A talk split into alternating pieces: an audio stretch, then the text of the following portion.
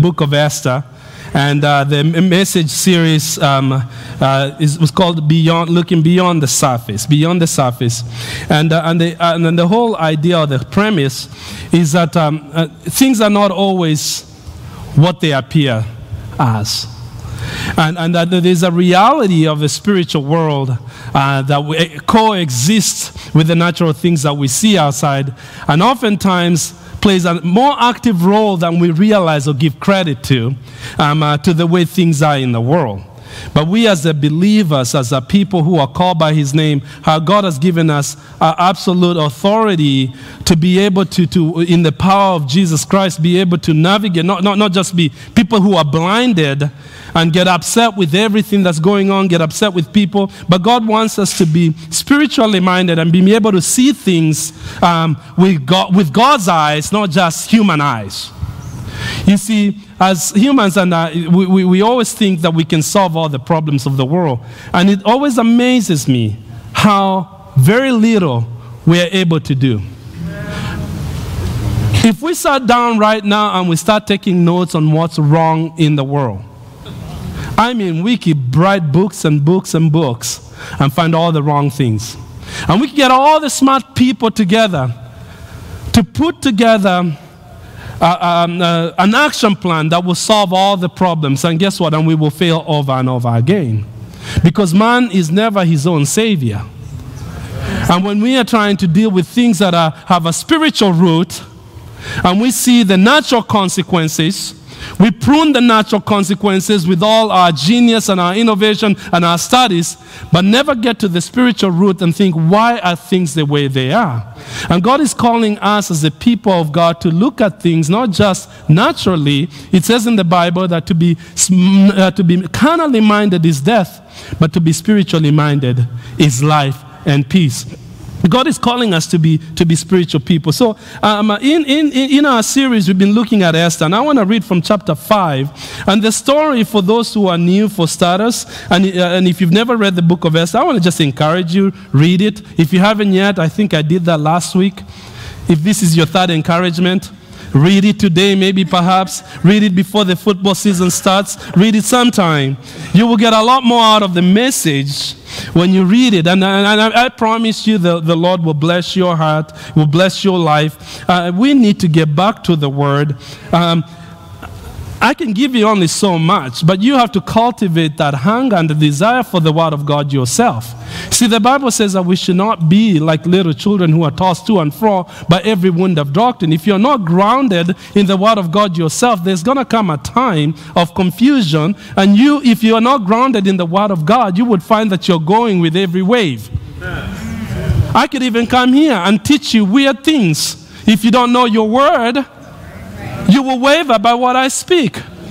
And so I'm not trying to tell you to th- how you think, but I want to encourage you, God's people, because this is the sword of the Spirit. This is what will stand. The Word of God is what will stand. Things are going to change. What's acceptable, what's cool, what's awesome in the world will change from time to time, and we can't go with the waves, but the Word of God will continue to stand. And so it says, Heaven and earth will pass away, but His Word will continue to stand. So we need to be people of the Word. So I'm encouraging you to read the book of Esther. Uh, and if I'm, I'm I'm speaking things like, oh boy, I don't know what Pastor Solo's been drinking. I told you, it's coffee and sometimes it's, it's a camel latte. Except yesterday we were going, we went down to the uh, farmer's market and you know, you go around and you see the meal. I was like, man, an iced camel latte sounds really good right now. And Judah's like, well, hey, I got a gift card to, to the meal. I'm like, okay, go get me uh, an iced camel latte. And I get my camel latte, except it doesn't have camel. I'm like, there's no camel latte without camel. And, and, and, and my mother in law goes, well, maybe the Lord's helping you to cut those sugar down. I said, my goodness, my God is not that mean. He's so good. that said, you know, it's like if you are not in the Word yourself, yes. you make yourself vulnerable to weird doctrines, and there's a lot going on out there. And people that are following that is it shows that they're not in the Word. You don't have to be an expert. Let me tell you, the day you accepted Jesus Christ in your life, when the day you said, Come into my heart, I surrender my life to you, I, I, I invite into my life, He deposited His Spirit inside of you, and He is your teacher who confirms. He says that the Spirit Himself bears witness with our spirit that we are the children of God. He, he, bears witness with our spirit. So, so if you have that spirit and you are in the Word, you ask the Lord to reveal it. He is so faithful. If you've never tried this, I challenge you to do it. Start it this week. Start it today. You go back, sit down, and say, God, you know, I don't always get it, but today I want to read. Speak to me, Lord. Let your spirit reveal to me what it is that you want me to know, what you want me to hear from your word. And I come, I, I, I promise you, our God is faithful. He doesn't just say things, He backs up His word. You ask, you will receive. And He's given us His Holy Spirit to help us, to assist us when we cannot help ourselves. And so sometimes there are revelation. You, God will start speaking through what He'll give you a word in a season. You're like, things are going hard, uh, things are hard in your life, and He'll give you a word in the season. So Esther, the, the reason I'm reading her story here a little bit is because they're in a place, a bad place. And her herself is actually not in a bad place as you would. But her people, they lived at the time during the reign of the, uh, uh, of the Persian Empire. Uh, and uh, at this time, this Persian Empire was very powerful, about four centuries before the time of Christ, BC. It was so powerful, it stemmed through as far east as India all through the Middle East and even uh, and west all the way to Africa, parts of East Africa powerful, powerful um, empire. And the Jewish people were also in the middle and had all these provinces all over the place. And, and, and, there was a man called Haman who hated the Jews. And in fact, what his thing about the Jews was not necessarily that he hated the Jews so much, he actually hated one guy called Mordecai. And his hate was actually very personal. It's not like he hated, his hate was very personal to Mordecai. But he took it out on, on, on all of Mordecai's people. He took it out on the Jews. And it got, it got so bad that he wanted all of them killed. And he had become very powerful, very influential, and had gotten to a point where he would have all the Jews killed all throughout the empire.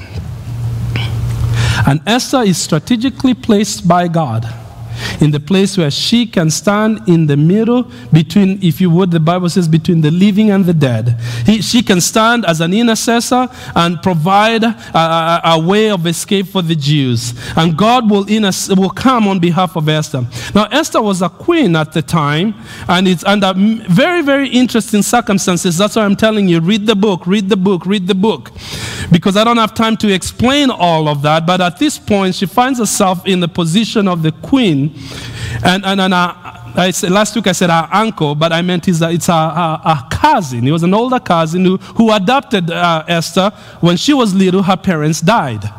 And her cousin took her on as her own child. So the relationship, even though she was a cousin, there was a huge uh, age difference. So that's why he kind of came out to cry like a father, like an uncle as well. And so Esther's uncle Oh, see, I keep saying uncle because there's a huge age gap here. So Esther's cousin, Mordecai, pleaded with Esther and say, God has called you to the kingdom for such a time as this. I know it's a risk for you to go in and do something. The law was if the king is in the inner court, court nobody was allowed to summon the king unless they were invited. You cannot initiate a, a, a meeting with the king in his inner court. There was only one law if someone attempted to do that, is that they would be killed. And so Esther says, It's been 30 days since the last time I was summoned to come. Even though he's my husband, there is a law that prohibits me to just walk into the inner court unless I've been called in. And he goes, There was only one condition. If someone would go in uninvited, if the king will lift this scepter that he had in his hand on them, that that means that they found favor with the king and there's an exemption. But if you found a guy in the bad mood, after firing his secretary of communication or whatever, if that's even a call, Why did you let CNN write that? Where were you? You find him in a bad mood, you would be dead. But Esther knew that this depended. I'm giving you the story because I realize if I start reading, it'll be a long time. And you guys will be getting hungry. I know some of you guys, I know it. Esther goes on in faith, but there's something that she does before she ever approaches the king, which is in chapter 4, and we read two weeks ago. When, he, when she realized that she had to do something, that all her people would be killed unless she did something, Esther looked beyond the political situation that was going on. And she said, Mordecai, I'm going to ask you to do something for me. I want you and your people and your small group get together, fast for three days, and start praying. Start calling on the name of the Lord for me. And I'll do the same thing with myself and my small group. You see where I'm going, guys? It's not that genius. But she had a small, she had a small group of people that, that they got together for, uh, for, for three days. Before she ever opened her mouth, they started praying. They started praying. They started praying. They fasted. They did not eat or drink for three days and called on. Why? They started engaging the heavenlies. They started engaging the supernatural battle that was going on. They started engaging the spiritual before they took steps in the natural. You see, I found too many times we react very quickly to the circumstances that we find ourselves in. You go to work and you find out you don't have a job. We start freaking out. And you do something and you find out, oh, maybe I gotta, I gotta deal with this sickness. Or, and we start freaking out and we start reacting to the natural circumstances, not realizing that sometimes there's a spiritual thing behind it that we need to be getting on our knees and praying before we open our mouth. Sometimes we tell people our frustration before we ever take it to God. Oh boy, you know I'm preaching better than you're amening me right now. I remember one time, it was years, um, uh, uh, years ago in the late 90s. Seems like years ago. It's so weird to say years ago because it feels like the other day we had this meeting at our church. We had like Joyce Meyer was coming to do that big meeting in Nairobi, and we were we were hosting. Our church was hosting, and uh, and. Um, and was, uh, I think I was one, one, one of the people, I forget what ministry I was involved in. I was in the sound ministry at the time. I was always involved in some ministry. And so we, because everyone wanted to come and see Joyce Meyer. And so all the doors were shut because people will come and leave their Bibles and stuff overnight and mark seats for, you know, Christians are just not better. They're not any better than non believers in these types of things. And so everyone will take their best seats, you know, they'll be in the front, you know. So, so we, the pastors decided, hey, we're going to shut all the doors and we'll open at a certain time and only the people that are serving uh, that can be in the building and, uh, and, uh, they can, um, uh, and they can uh, uh, get everything ready. And then when the doors open people can come. So no people don't you know come in book their seat and be gone for, for, for, for two days and show up and says that was my seat. I can't believe they even took it you know. I've seen that happen to church. Oh you won't believe who took my seat today. You know so that's how some battles start so I'm out there serving and, and doing well, and uh, it's all people that serve in the church and everything. And um, the meeting is about to start, and we're about to open the doors. I'd come from work before setting up, it was an evening meeting, and I had my billfold uh, with me uh, that had all my stuff, all my personal stuff. I had an important interview, and all the documents were in there. I come back where I left it, and it wasn't there. It's gone. And I'm like, okay. Starting, there was my passport was in there, and I was supposed to take an overseas trip, and I'm thinking, this is crazy how things are happening. So I asked a guy that was a head usher, his name was Benson. I said, Ben, oh, did you get my stuff? He said, I, I have no idea. No, no, I didn't. And I got mad at Ben. He's like, You're the head usher, man. Are you kidding me? So I'm starting to lose it. I'm walking around, the doors are about to open, and, uh, and I'm talking. He's like, These are all leaders in here. There's like no one out there that you'll be suspicious would take your stuff.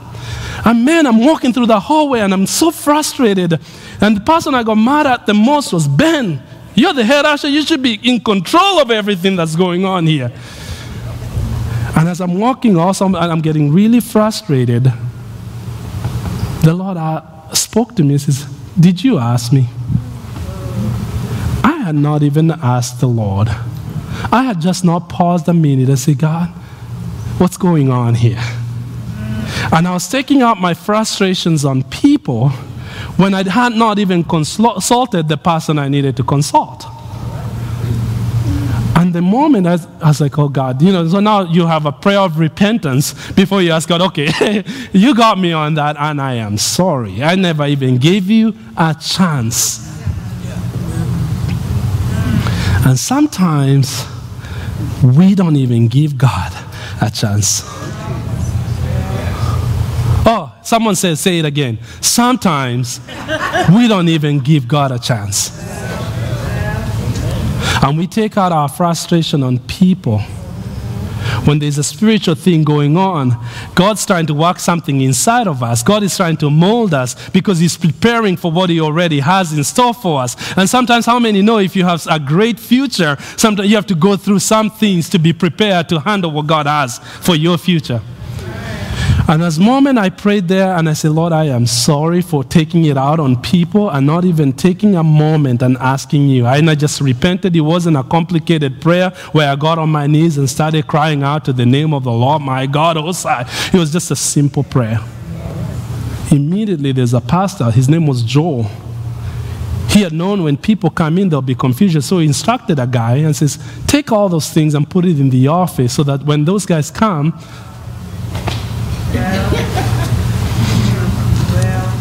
you know how many know God has ways of teaching us sometimes? Esther realized that there is a battle going on here, chapter 4. But before I even go to the king, people, let's get to some serious praying. Let's start praying spiritual. Let's start calling on the name of the Lord. Let's do something. Verse, so the third day uh, where I wanted to read today, I'll, I'll read this part. But it says, On the third day, Esther put on her royal robe and stood in the inner court of the palace in front of the king's hall. The king was sitting on, the, on his royal throne in the hall facing the entrance. Then he saw Queen Esther standing in the court, and he, he was pleased with her and held out the golden scepter that was in his hand. So Esther approached and touched the tip of the scepter. Then the king asked, What is it, Queen, uh, Queen Esther? What is your request? Even half, to half the kingdom will, it will be given to you. Esther goes, If he pleases the king, she replied, let the king together with Haman come together today, come to a banquet that I have prepared. Verse 5 says, Then bring him, and at once, the king said, so that he would do he may do what Esther's asked. So the king and Haman went to the banquet and Esther had pre- that Esther had prepared. And as they were drinking wine, the king asked Esther, Now, what's your petition? It will be given to you. And here, any request, anything you request.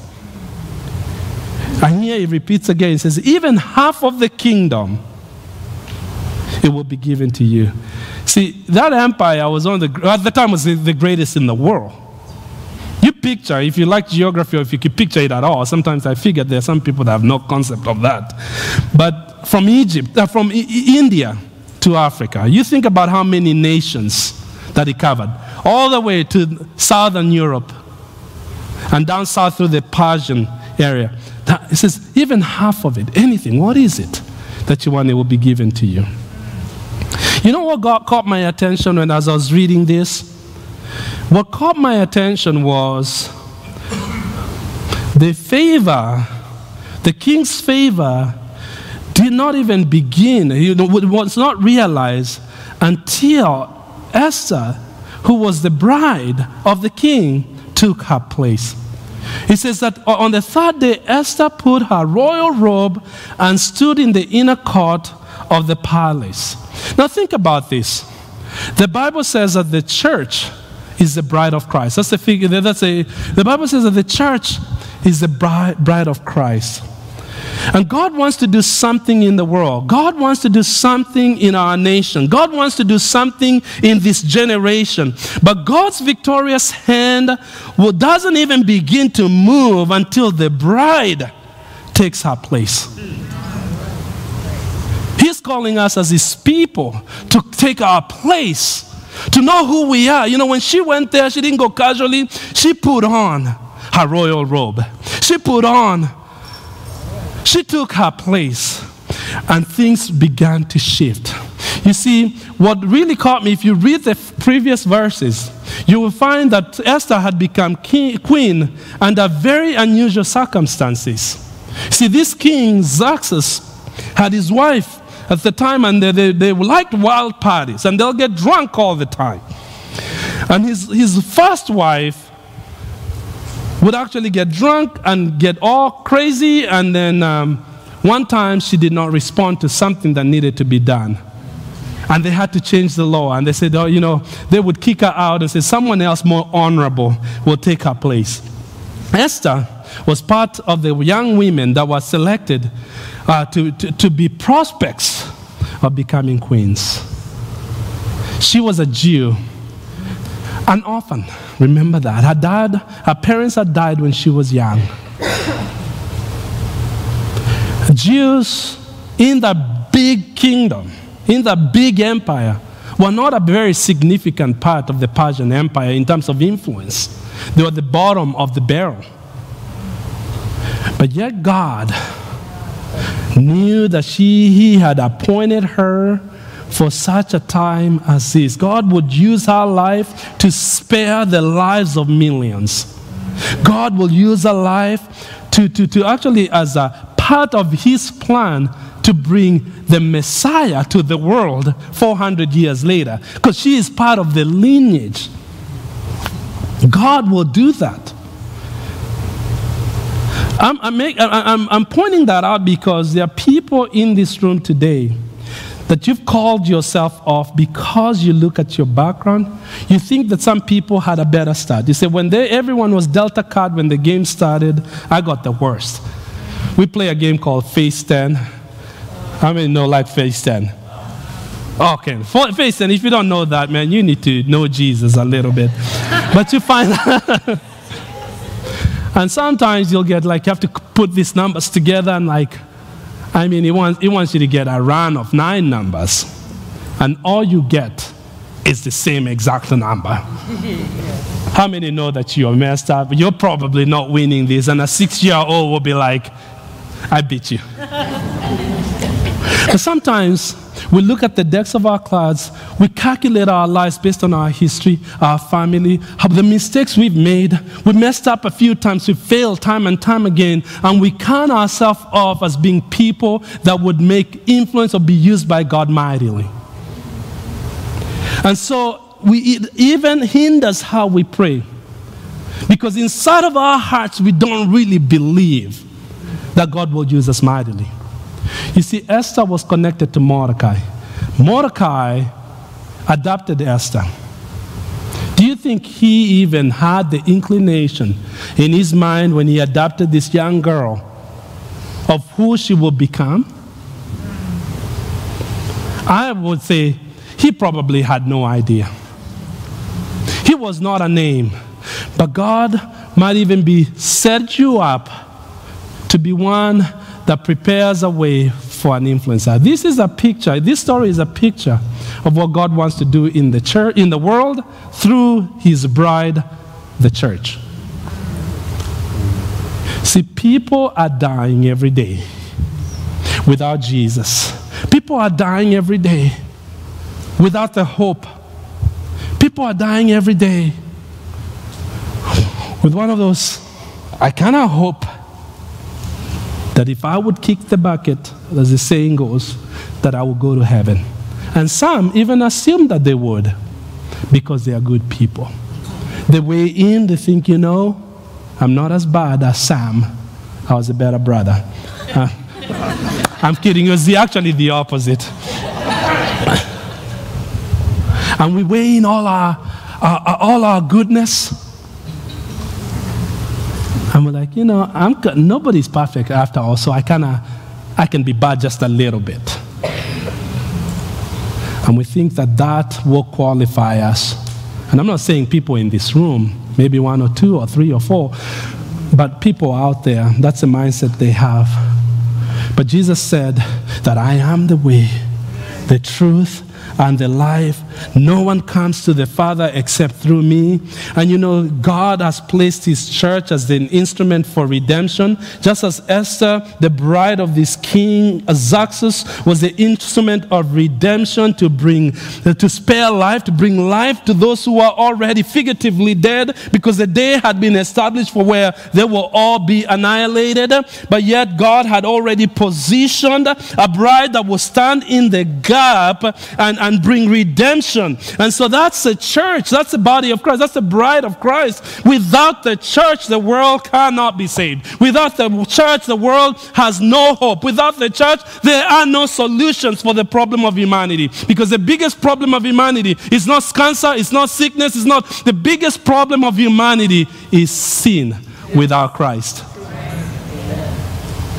Sin is the biggest thing. See, in Romans it says, that the wages of sin is death, but the gift of God is eternal life through Jesus Christ our Lord. So the law had already been set. You see, you realize the king was being put in a bad place. The decree had already been made. There was a law in place to keep him from doing what he wanted to do, except for favor. So when Esther is going to intercept and ask something, He's asking for, for a bill to be reversed that went through Congress and it was stamped and the president signed it and says, No, we want to scrap it all together. He says the only thing that could do that was favor. See, the fate of mankind has already been set because the wages of sin is death. That's a settled deal. But how many thank God for the favor, the gift of God? And that comes through Jesus Christ. He says, if the wages of sin is death, and all have sinned and have fallen short of the glory of God, how many know that the fate of mankind, it is a done deal. But I thank God for Jesus Christ who came and gave us the favor of God. He took, he took the sin that we have. He took all of our human sin. He took everything that we've ever done and He took it upon Himself and He took the death on the cross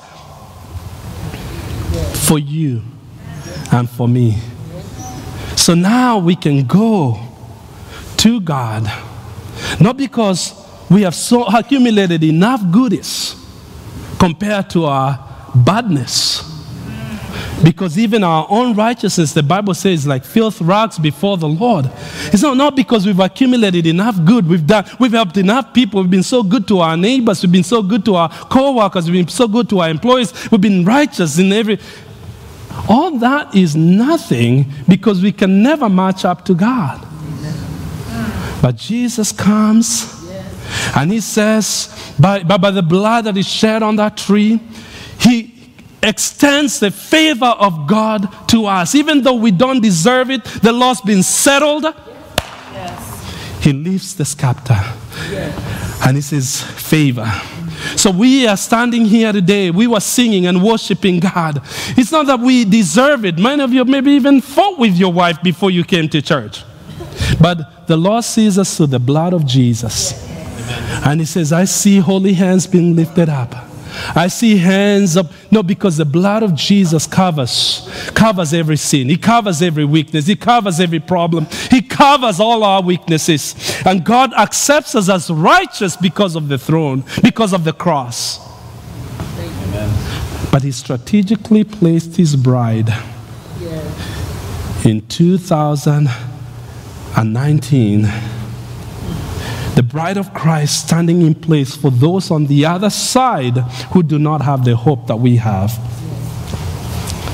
It really stood out to me there. The king already loved Esther. You know what it says when she was being brought in?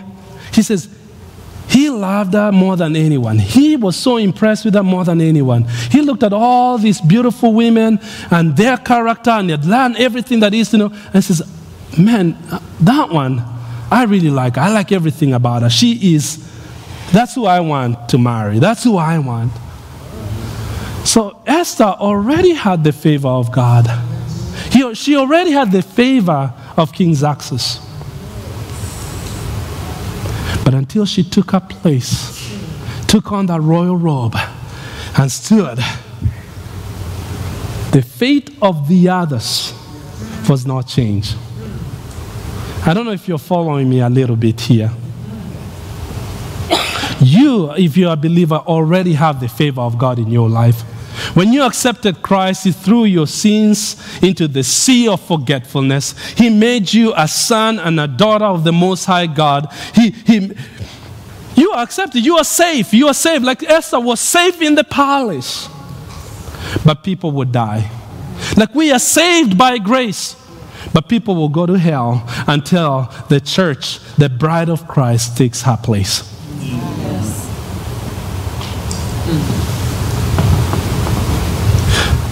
And I realize that sometimes you don't feel that way. And I would say this, I've seen it even in my own personal life. It's so crazy how this works. It's not even kidding.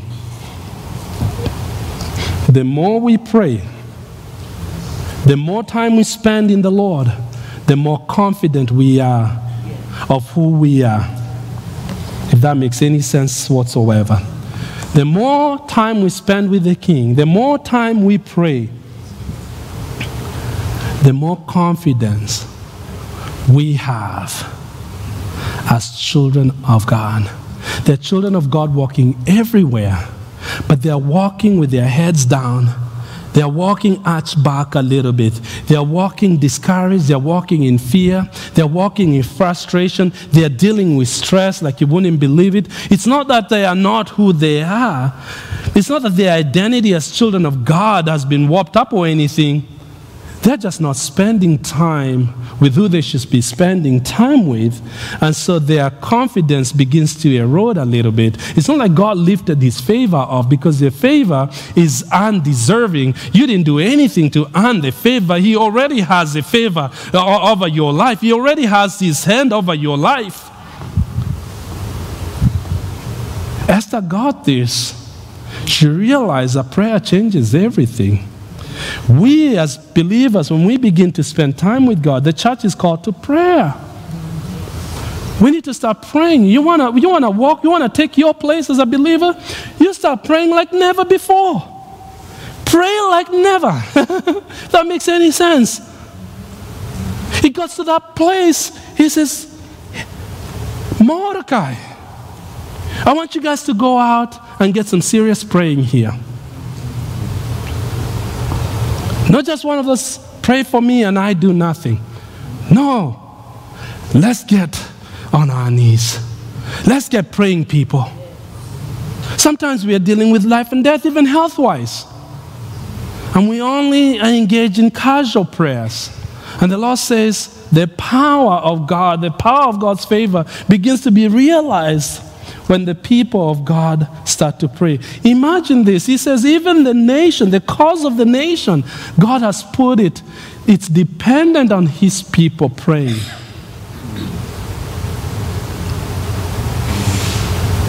I know why it's quiet in this room because you, like me, also, sometimes we don't pray as we ought to pray. And we know it, and it's like, oh, yep, the pastor's going at it, pray again. No, it's because you're human and you're dealing with the physical weight and the emotional weight. And the Lord says, keep refocusing, keep refocusing. Even when you don't feel like it, keep pressing through the spiritual battle. Sometimes it's hard fought. You can see story after story in the Bible that that spiritual battle oftentimes is hard fought. Talk to guys maybe in a small group where guys get together. It's like, you know, today I was just so wiped out. I didn't feel like going because the work was so hard, it was so stressful. I just could not do it. And you, you're fighting, your physical self is feeling the impact of the spiritual battle that's going on. Because, but I'm sure glad I came. I've had people saying, oh boy, today I almost never went to church.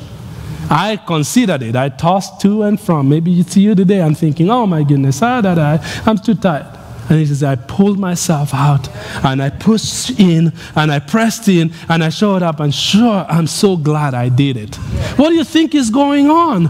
Because there's a battle spiritually that's trying to keep you from where your source of strength comes from. We were singing this morning, Where does my help come from? It comes from the Lord. I teared up when we were singing that song. It touched me so much. I don't know why, but uh, it may, maybe it has to do with that realization that I know without God I am nothing. We use that, that, that verse that, that, that, quotes that uh, at our wedding here 17 years ago last week. It was the main song we, we had. It's like, where I will look unto the hills. Where does my help come from? My help comes from the Lord. It doesn't come from the government. It doesn't come from my intellect. It doesn't come from the things that I've done. It comes from the Lord every single time. And when you realize and connect that and appreciate that and take nothing for granted, always, Lord, thank you because I know where my help comes from. It comes from the Lord. It comes from the Lord. When you're feeling hard and you're pressed in and prayer is difficult, you know, there's a, there's a way the Bible says, it says that you come into his gates with thanksgiving. That's a, uh, if you want to understand this, and into his courts with praise. So sometimes when you're feeling hard in prayer, you, you feel like you're hitting the wall and nothing's happening. It says there's a thing, you're, you're way out on the gate. out there. But you break through the gate with thanksgiving. Oh, Pastor, I try to help prayer. My heart is so hard. I can't do anything. Start thanking God. Amen. Just start listing things that you can be thankful for. Oh, I can't think of what to pray for. God, thank you. Thank you. I can feel the heartbeat right now. Thank you, God, that I'm alive. Oh boy, I'm not as in good shape as I need to be. I, I, the report was horrible, but God, thank you. I'm still alive. Oh God, oh, I'm struggling. I don't have any money. I don't have, God, but I thank you that I have life. Oh God, I thank you that I'm going to a place to sleep, a roof over my head. I thank you that I have shoes on my feet. I thank you. Yeah, I mean, you start walk, asking the little things, the small things. You look at God, thank you for a, a drink of water that I can drink when I'm thirsty and not even think about it. Yeah. Do you realize that there's someone right now, this treasure, that I probably will not finish and toss it? That today in our world, there is someone who cannot get a drink of water like this? And that's what the Bible says. You come into his gates with thanksgiving. You start becoming thankful and start thanking God for this, thanking God for looking for every little thing. You will all of a sudden, something in your spirit will begin to happen. And the spirit of heaviness, it says that God will take he will replace the will replace the garment of praise. He'll give us a garment of praise yes. for the spirit of heaviness. Yes. You're feeling heavy, you're feeling like you're going nowhere. Start thinking. I had three points. I told you it's a series, so we have all of August, two more weeks to fit this in. So, and I'm not going to go to the other points, but I want to tell you a story before I close. I remember when Belle, she doesn't know. See, when you're a pastor's kid, you get picked on sometimes, and she doesn't remember this. It wasn't bad. when she was little, I don't remember how old, and the first time she started, she was like she had graduated from the tricycle to the real bike with with training wheels, but they're not, was graduating from training wheels now. And so we used to ride bikes with nothing. I mean, these days, you gotta have like a flashy helmet and all the different things that protect you from being hurt at all. Man, we would, we would, I would have been dead a long time ago. The things we did on the bike back then, and the places we took those bikes and what we did, you know, God only knows. I remember and uh, she was so happy when she got all her kneecaps and her elbow pads and her helmet. And, uh, and she was so excited. They were all flashy and her best colors at the time. I don't know if that's changed now. And so at night we were going to pray, and she started praying. I said, Lord, I thank you for my bike, and I thank you for my this one, and my this one, and my this one, and my this, because she didn't know what to call it. And right there, the Lord says, You know how little kids, if we train them to be thankful, they're, they are thankful for all the details. Yes. And Satan is so good as making us forget all the details and focus only on the thing that's pressing the most that looks the most horrible. And until the bride takes that place, and it's a place of prayer, and when prayer is hard, I'm giving you a prescription here. When prayer is hard, you haven't thanked enough. Because once you start thanking, and I mean crazy thanking, just thanking, thanking, if it, if it takes you five hours to think, you would find that you will cross that gate, and soon enough, you'll be at the next part of that verse that says, and into his court. That's where Esther went. Nobody goes to the inner court unless they've been summoned. But because of her thankfulness, because of her prayer, she broke through the gates with thanksgiving. And she was able to be ushered into the courts where she can reach out and touch.